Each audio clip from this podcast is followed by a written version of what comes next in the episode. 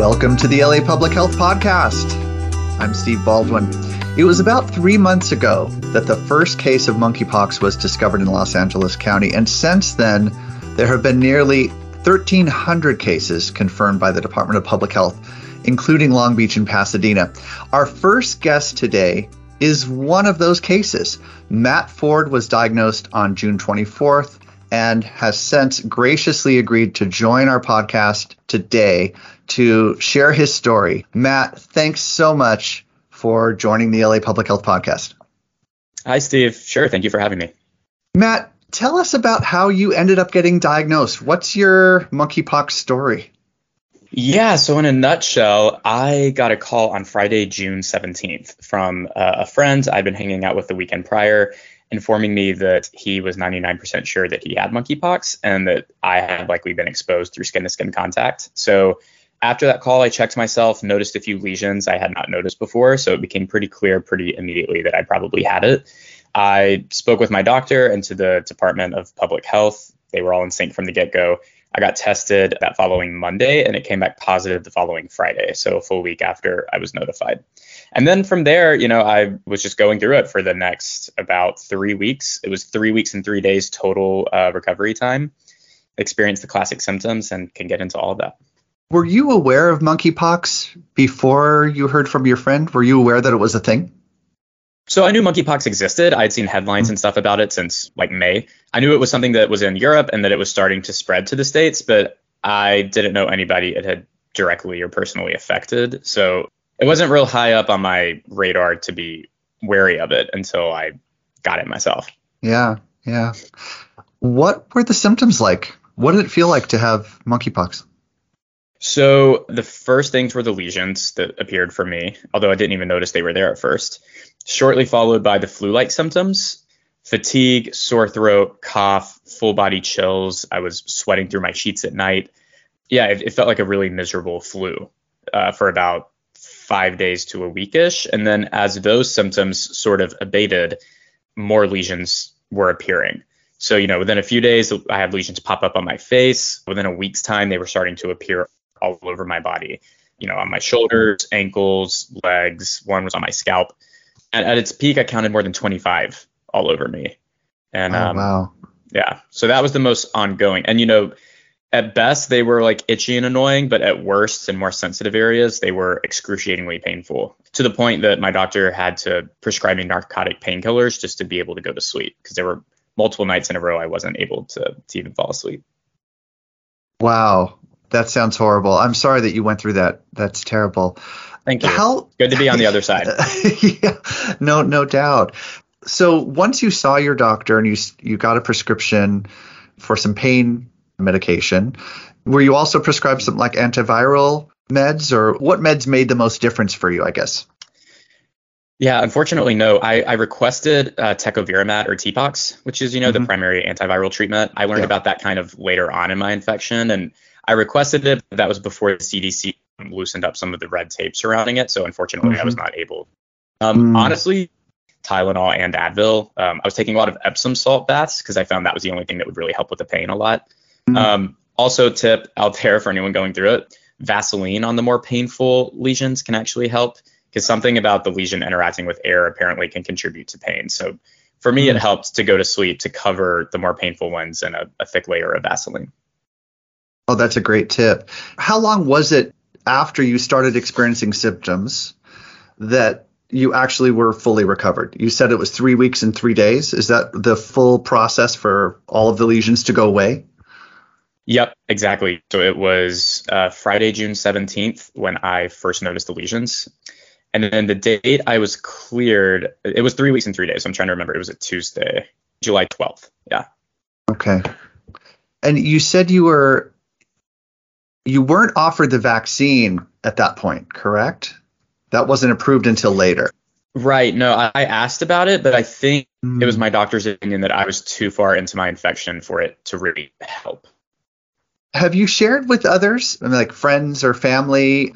And if so, what have they? What has been their? How have they shared back? Uh, do you feel like there's a stigma around this at all for you? Yeah, you know, thankfully, I mean, certainly not with family. My family's been very supportive, and yeah. all my good friends or even acquaintances, like people I know personally, the response has been pretty positive and, and supporting, which is nice. You know, I'm very yeah. fortunate and grateful that when I was going through it and I spoke out publicly about it, I had, you know, a bunch of messages of people checking in on me, people sending care packages. I was very, very grateful to have that. It was a real light in the darkness. Online, it was kind of a different story. I mean, it was still mostly a positive response, but with the internet being the internet, I had to deal with some some trolls and some people saying really cruel things. So that wasn't great, but you know, I I'm familiar with the internet and knew that that would probably come with the territory. Yeah, the internet is what it is. I completely understand and agree with that. Um, uh, how do you think that public health can assist with that at all? Is there something that we can do to help support or help change perceptions around monkeypox? I guess I just want to be sure about what you're asking. You mean like to fight the stigma? Yeah, or to or to fight the stigma or to help message better about prevention or, you know, reducing the spread. Any way that the public health department can help support communities that are impacted by by monkeypox. Yeah, I mean, I think from what I've seen, you know, I think a lot of public health officials are doing a good job of reinforcing that it's not an STI and it's not a quote gay disease. And you know, there are kind of multiple camps on the messaging, right? There are some people that think we should be prioritizing, you know, eliminating or decreasing any potential for stigma, and then you know, over perhaps even like data or being you know straight up about transmission, et cetera. And then there are people in the opposite camp, you know, arguing that like, in their words, that gay people should be treated like adults and we should be straight up about the ways it is spreading, et cetera. I'm of, of the opinion that multiple things can be true here. I think we can be straight up with people, talk about the data and how behavior modification that can help with that, while also acknowledging that it is not a quote gay disease and there is no reason for shame or stigma in any of this. Nobody's done anything wrong in getting it. It's just you know something that is affecting our community and we want to curb that outbreak before it spreads to other communities to get a handle on it. Mm-hmm. So I hope that in some way answers your question. yeah, no, it does. Is there anything in particular that you would want folks to know that you haven't shared yet in terms of your experience or, you know, what it's like going through having monkeypox? Yeah, I've talked about this a little bit, but I don't think it's as much at the forefront. Mm. It does a number on mental health as well. You know, mm. spending three weeks in isolation and coming out of that, I had a lot of social anxiety and social awkwardness. And it's been kind of a learning curve dealing with the ramifications of having it because, you know, there can be weeks after where the pigmentation is still fading. And so there can be lingering worries about passing it on or, or something. So yeah, that was that was something I kind of had to deal with. And, you know, I'm still in some ways getting past. Matt, is there anything that you could recommend that helped you through that? The like transitioning from the social isolation piece and into sort of like coming back out into the world? Yeah, I mean, I recommend therapy for everyone uh, from experience. Yeah. And also just, you know, being with good friends to start. You know, I, I went to a dinner with some friends, which helped me like feel comfortable again. You know, just kind of easing into it, I think helps with uh, the transition from quarantine to being out in society again. That makes so much sense. Well, Matt, thank you so much for joining the show. Really appreciate you and uh, and your willingness to share so much with our audience. Thank you so much. Yeah, thank you for the kind words and thanks for having me on. To help us understand what monkeypox is, how it spreads, and most importantly, how we can protect ourselves and our loved ones from getting infected, I'm joined today by Dr. Leo Moore, the medical director for clinic services in the Los Angeles County Department of Public Health. Dr. Moore, thank you so much for joining the podcast today. Thanks for having me, Steve. So, Dr. Moore, can we just start with a basic question? What is monkeypox and where did it come from? Monkeypox, or Mpox, is a virus that was first identified in a colony of monkeys in 1958 in Denmark. So, believe it or not, it's been around for over 60 years, which is quite a long time. Since this discovery, Mpox has been endemic or consistently regionally present in Central and West African countries such as Cameroon, the Democratic Republic of the Congo, and Nigeria, to name a few places. Although endemic to Central and West African countries, we've seen prior Mpox outbreaks in the U.S. Notably, the most recent outbreak was in 2003 when an exotic animal vendor received a shipment of Gambian pouch rats, which were infected with Mpox. He sat those rats beside a cage of prairie dogs, and the rats passed the virus to the prairie dogs. The prairie dogs were sold before they developed symptoms and ultimately infected approximately 47 humans with Mpox. Got it. Okay. All right. So, how is monkeypox spread? So, as alluded to in my answer to the last question, Mpox can be spread from animal to human. It can also be spread from human to animal uh, and from human to human. In this current outbreak, we're mostly seeing human to human spread through direct contact with the Mpox or monkeypox rash. Monkeypox is not considered a sexually transmitted disease, but it's often transmitted through close, sustained physical contact, which can include sexual contact. This close sustained physical contact requires direct contact with a rash, scabs, or bodily fluids from a person with mpox or touching objects, fabrics such as clothing, bedding, or towels, and surfaces that have been used by someone one with monkeypox or contact with respiratory secretions. Thank you for explaining that. And I think there's there has been some confusion around that, right? Because it is spread through sexual contact, but we're not calling it a sexually transmitted infection. So for example, can you talk about condom use? Does using a condom during intercourse or sexual contact help prevent the spread of monkeypox? So, using a condom is really helpful in preventing many diseases, including HIV, syphilis, herpes, uh, as well. In regards to monkeypox, uh, using a condom can be helpful if there are lesions specifically on the shaft of the penis. However, if the lesions are in other areas around the genitals or around the rectum, for example, or just lesions that are scattered over the body, uh, wearing a condom doesn't protect protect uh, against getting monkeypox from those lesions. So, uh, good to wear a condom, but also to do an inspection of the areas where uh, sex is occurring in order to uh, better prevent transmission of monkeypox.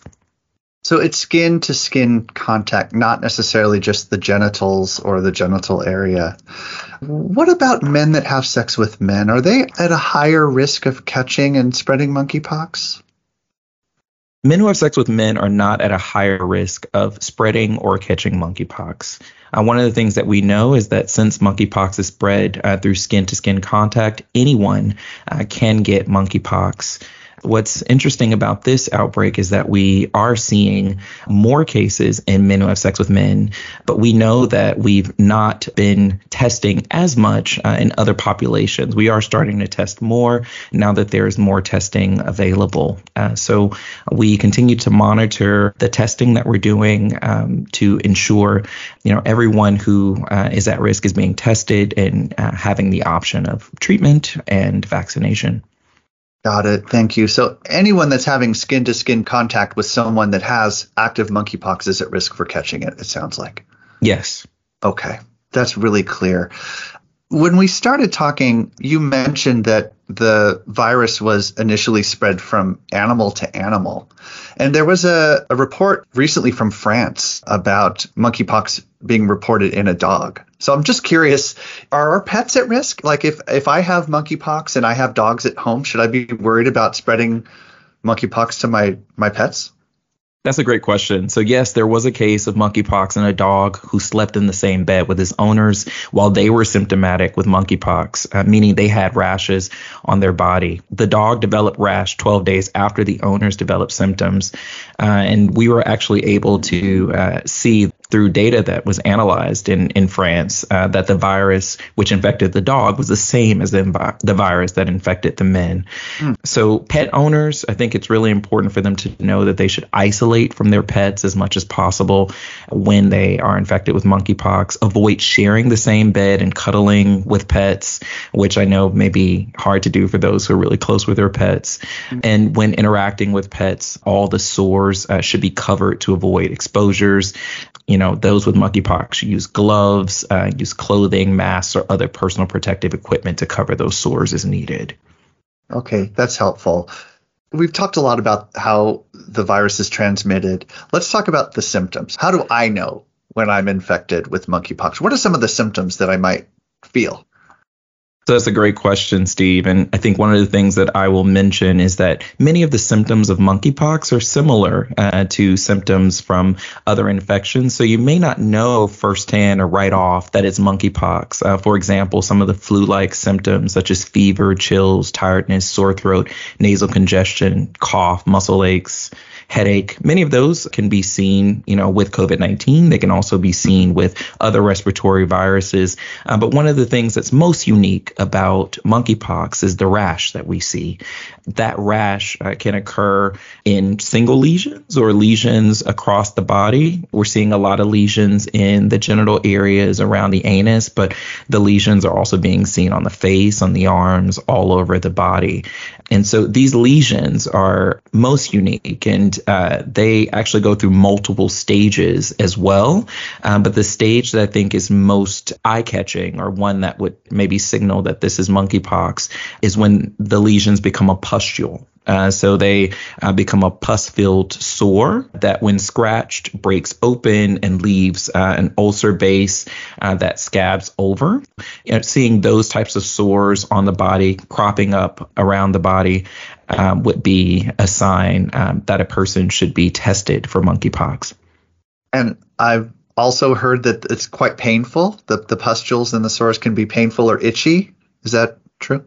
That is very true. They can be excruciatingly painful. Now, everyone's mm body is different. There, mm-hmm. you know, are some patients who uh, have been reporting very minor tenderness and and pain, whereas others are saying the pain is excruciating and uh, needing, you know, analgesics and also uh, needing treatment specifically uh, for uh, the infection.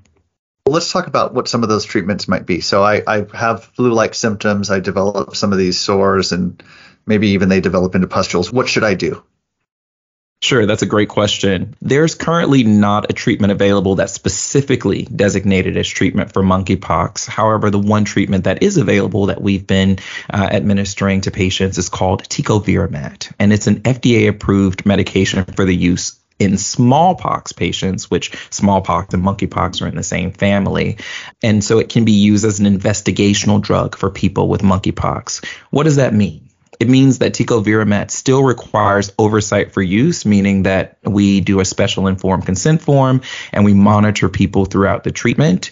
What we are seeing in clinic is that the treatment is working very well for people uh, with monkeypox. Uh, it's a medication that can be taken either orally by most people or via IV uh, for persons who are unable to take the pill. For most people, the medication is taken twice daily for 14 days, and in clinic, a lot of our patients are reporting decreased pain and improvement in healing of sores within two to three days of starting Mpox treatment. Uh, hmm. So we're seeing it work well uh, with our patients. As you mentioned, um, you know, the lesions can be painful. Uh, and we've seen patients with clusters of sores on their penis foreskin causing swelling and inability to void, as well as clustering of sores around the anus, making voiding extremely uh, painful. Uh, we've also seen lesions near the eyes as well. So, due to the medication being an investigational drug, we are only recommending it for patients with severe pain or severe immunocompromise, which can increase the risk of complications. Hmm. Talking a little bit more about the, the lesions that form, is it easy for someone to tell the difference between a skin irritation or a rash or like a mosquito bite? The difference between those and monkeypox, do they look similar or is it pretty obvious that from a doctor's perspective that, oh, that looks like monkeypox? That's a great question. A big part of this is about history. So prior to jumping to the conclusion that you have monkeypox, people should ask themselves, did I use a new soap or wear new jewelry or clothing that could be irritating my skin? Was I outside recently to get bitten by mosquitoes or other insects? Have I had skin to skin or intimate contact with new people? The next thing would be to look at the sore. Uh, as I mentioned previously, the most common presentation for monkeypox is that the sore looks like a small pus filled bump or once scratched like an ulcer. We've seen them crop up in single lesions in places or as multiple lesions all over the body. Whereas for skin irritation, there's usually redness and itching uh, that can be in the pattern of clothing or jewelry or all over the body if it's due to soaps. And then when we think about mosquito bites, they tend to cause itch and minor redness, but it goes away within two to three days, whereas monkeypox lesions would still be present. With monkeypox lesions, we see them uh, for anywhere between uh, two to four weeks. It takes quite a while for those to heal. And is the individual that has those lesions for two to four weeks, are they contagious during that time? Like how long is the contagious period once once you're infected with monkeypox? Another great question, Steve. So, uh, people are contagious or infectious uh, with monkeypox as long as those lesions are uncrusted or have not yet uh, completely healed. And so the way that we know that they've completely healed is when uh, the crust is gone, the scab is gone, and there's a fresh layer of skin that has has now arrived and, and arisen is now present. Uh, so once all of the lesions have healed, uh, then the person is thought to no longer be infectious or contagious. Uh, one thing that I do think is important to mention, however, is that we have identified monkeypox virus directly in the semen. And so we are not uh, sure at this point. There's more research that needs to be done. We're not sure if the monkeypox virus that's identified in semen is able to be passed from person to person through semen. Uh, so we actually recommend uh, cisgender men who have recently healed uh, from monkeypox and their lesions are all healed to wear condoms uh, for 8 to 12 weeks uh, in order to prevent any potential spread of monkeypox. Wow. Thank you. That's the first I've heard of that. That's that's really interesting. Thank you for sharing that. How serious is monkeypox? I mean, can someone die? One of the things that we know is that it's extremely rare, uh, but people can die from monkeypox. Mm. So far, uh, in this outbreak of monkeypox, there have been 10 deaths total. Mm and that 10 deaths is across about 45,000 cases or so. Mm-hmm. Uh, so very, very rare, 10 out of 45,000 cases.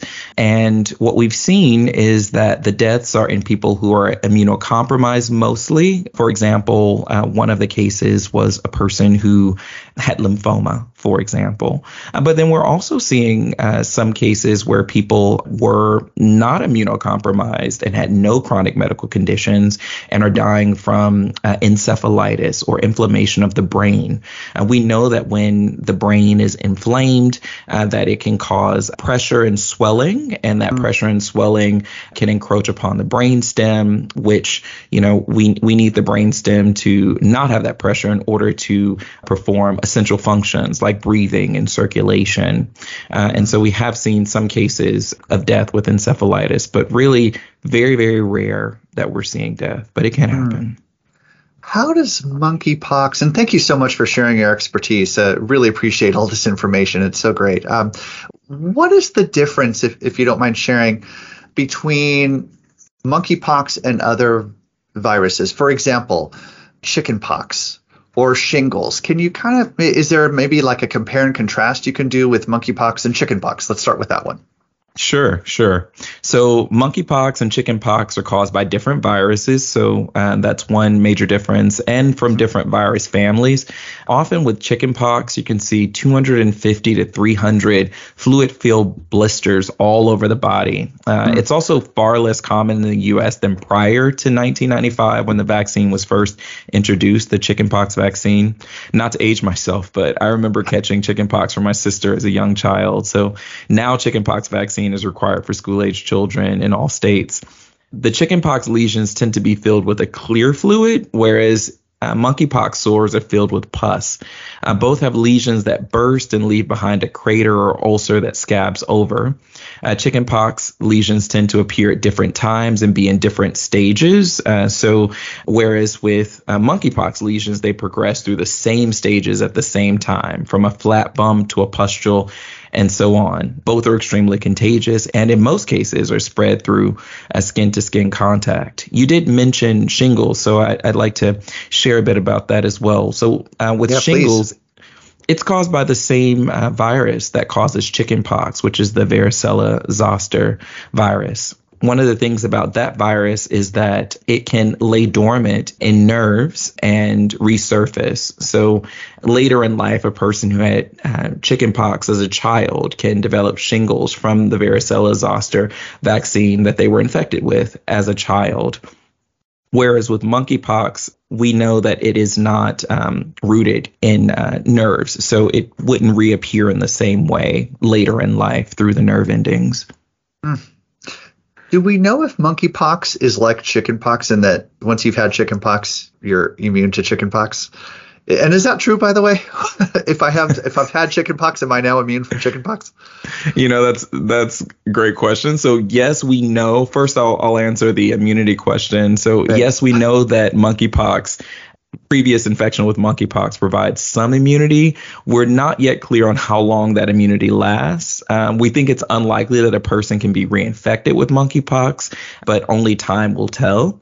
Regarding the immunity uh, with chickenpox, it's very rare, but people can get chickenpox a second time. We tend to see that in in kids who had chickenpox very, very, very early in life, like under the age of five. We also see it in uh, people who are severely immunocompromised, but it's pretty rare that that we see a second case of chickenpox. So for the most part, once you've had it, you don't have to worry about getting it again.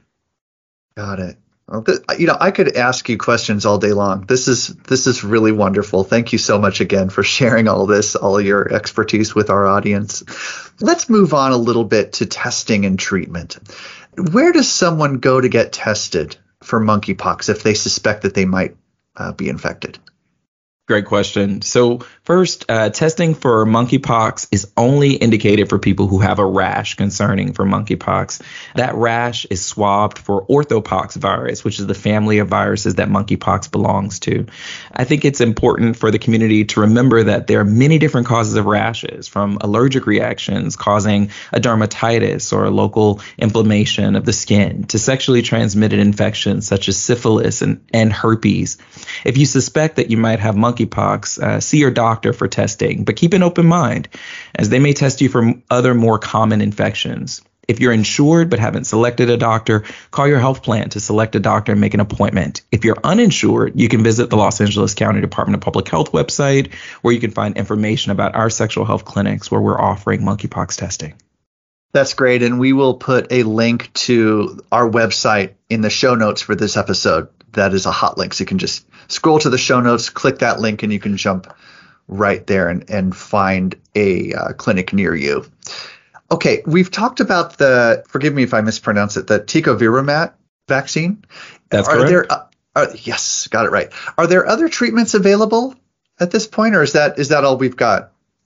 Currently, that's that's all we have. That is the mm-hmm. the mainstay treatment that we're using at this time as I mentioned in, in clinic, we're seeing that it's working pretty well with, with our patients. Within a few days of starting it, they're reporting less pain uh, and seeing healing of their lesions. So it's working pretty well. Got it. In the last few weeks, there was a, you know, made news all over the world about the efficacy of giving the vaccine intramuscular or into the muscle versus intradermal, just under the skin. And I'm wondering if you can comment on that. Do we know about the efficacy of the different vaccination routes? I guess you would. Is that correct to say the way yes. the ways that you administer the vaccine? Do we know if there's a difference? That's a great question. So first, I'll start with just the uh, efficacy of, of Jynneos of the vaccine. So uh, we know from data from Africa that uh, Jynneos is at least 85% effective in preventing monkeypox.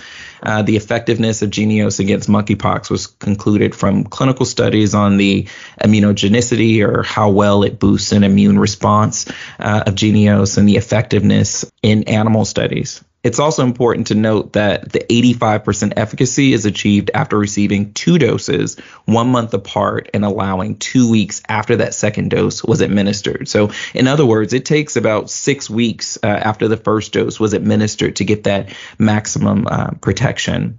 A common question that I'm receiving in practice and from the community is what is the efficacy of the first dose only? So, the simple answer for that, we don't know, but here's what we do know. We know that the first dose boosts immunity enough to prevent infection from monkeypox when given within four days of an exposure uh, and to decrease the severity and length of monkeypox infection if given within 14 days of, of exposure. Uh, we suspect that the immunity from that first dose lasts for a significant amount of time, but we know that the second dose uh, causes a multiple fold increase in immunity, helping to reach the highest efficacy, which affords our body our maximum protection. Uh, given these findings and a national vaccine shortage, research was conducted to determine if a smaller dose of the vaccine could be administered in a different route, as you mentioned, the intradermal route or within layers of the skin, and given the same level of protection. Uh, so the study found that the vaccine administered between layers of the skin or intradermally has the same level of protection as a larger dose injected into the muscle or intramuscularly all of our clinics in Los Angeles are converting to intradermal dosing for adults. Note that there are some exceptions. Uh, children under age 18 who are a contact to a person with monkeypox requiring vaccine, and people of any age with a history of keloid scarring will continue to receive the larger dose injected into the muscle. Uh, but for everyone else, uh, they will and have been for the last few days receiving the intradermal dosing. That's really clear and helpful. So let's just stick on the vaccine for a moment. Who should get vaccinated? Part A. And B, why is the vaccine only offered to certain groups? Yeah, so it's important to note that public health's determination of which groups should get vaccinated is based on the risk groups that are being most infected with monkeypox and impacted by this virus. Although anyone can get monkeypox, the majority of our monkeypox cases in Los Angeles County and nationally are in gay, bisexual, or other cisgender men who have sex with men. We continue to test people who have suspicious lesions for monkeypox and will expand our eligible groups for vaccination as the data changes and more vaccine doses become available. Our current eligibility criteria includes uh, gay or bisexual men and transgender person who have multiple or anonymous sex partners in the last 14 days, or skin to skin or intimate contact, such as kissing and hugging with persons at large venues or events in the past two weeks. Persons of any gender or sexual orientation who engaged in commercial and or transactional sex in the past 14 days, uh, meaning sex in exchange for money, shelter, food, and other goods or needs. Uh, so those are our groups that are eligible. We continue to monitor. We'll continue to uh, expand, you know, as we monitor the data and as more vaccine doses become available. Got it. Can you speak just a little bit to the risk of monkeypox in children, particularly with schools opening up? My kids are back to school this month. Um, how can parents keep their families safe since children, at least at this point, are, are not eligible for the vaccine? Yes, yes, great question. So, first thing to mention monkeypox spread in children is rare. Uh, in the few cases we've seen, the children have gotten monkeypox from family members who reside in the same home kids who were exposed to someone with a confirmed case of monkeypox are eligible for the Jynneos vaccine.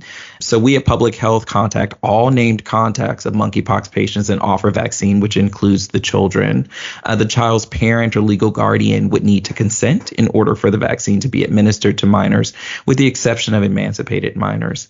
Uh, the good news is that there's evidence that not enough of the monkeypox virus lingers on doorknobs, pencils, or other non clothing items to spread infection. And and children should be advised not to share clothing with classmates. Parents should take their children to their pediatrician to be tested for monkeypox if they notice new rashes that appear as pus filled sores that would be concerning for monkeypox. Okay, that makes a lot of sense. I just have one final question. And again, I want to thank you for spending so much time with us today, Dr. Moore. How can monkeypox be prevented? Just if you were just to say, give some broad general advice how can we prevent further spread of monkeypox? Great question. So, monkeypox can be prevented by limiting intimate contact with others. Important for everyone to remember that monkeypox is being spread most frequently through skin to skin contact with direct contact with a monkeypox rash or sore. Also, many of our COVID 19 pandemic related measures can be helpful in preventing monkeypox as well. So, masking, physical distancing, frequent hand washing, and avoiding sharing personal use items. Uh, so, it's really important for all of us to do our part to uh, stop the spread of monkeypox by being mindful of our contact and of our distance and all of the other strategies that have been outlined. Dr. Leo Moore, thank you so much for joining today. Really appreciate the work you do every day and for sharing your expertise with our audience. Uh, thanks again for coming on the show. Thanks again for having me.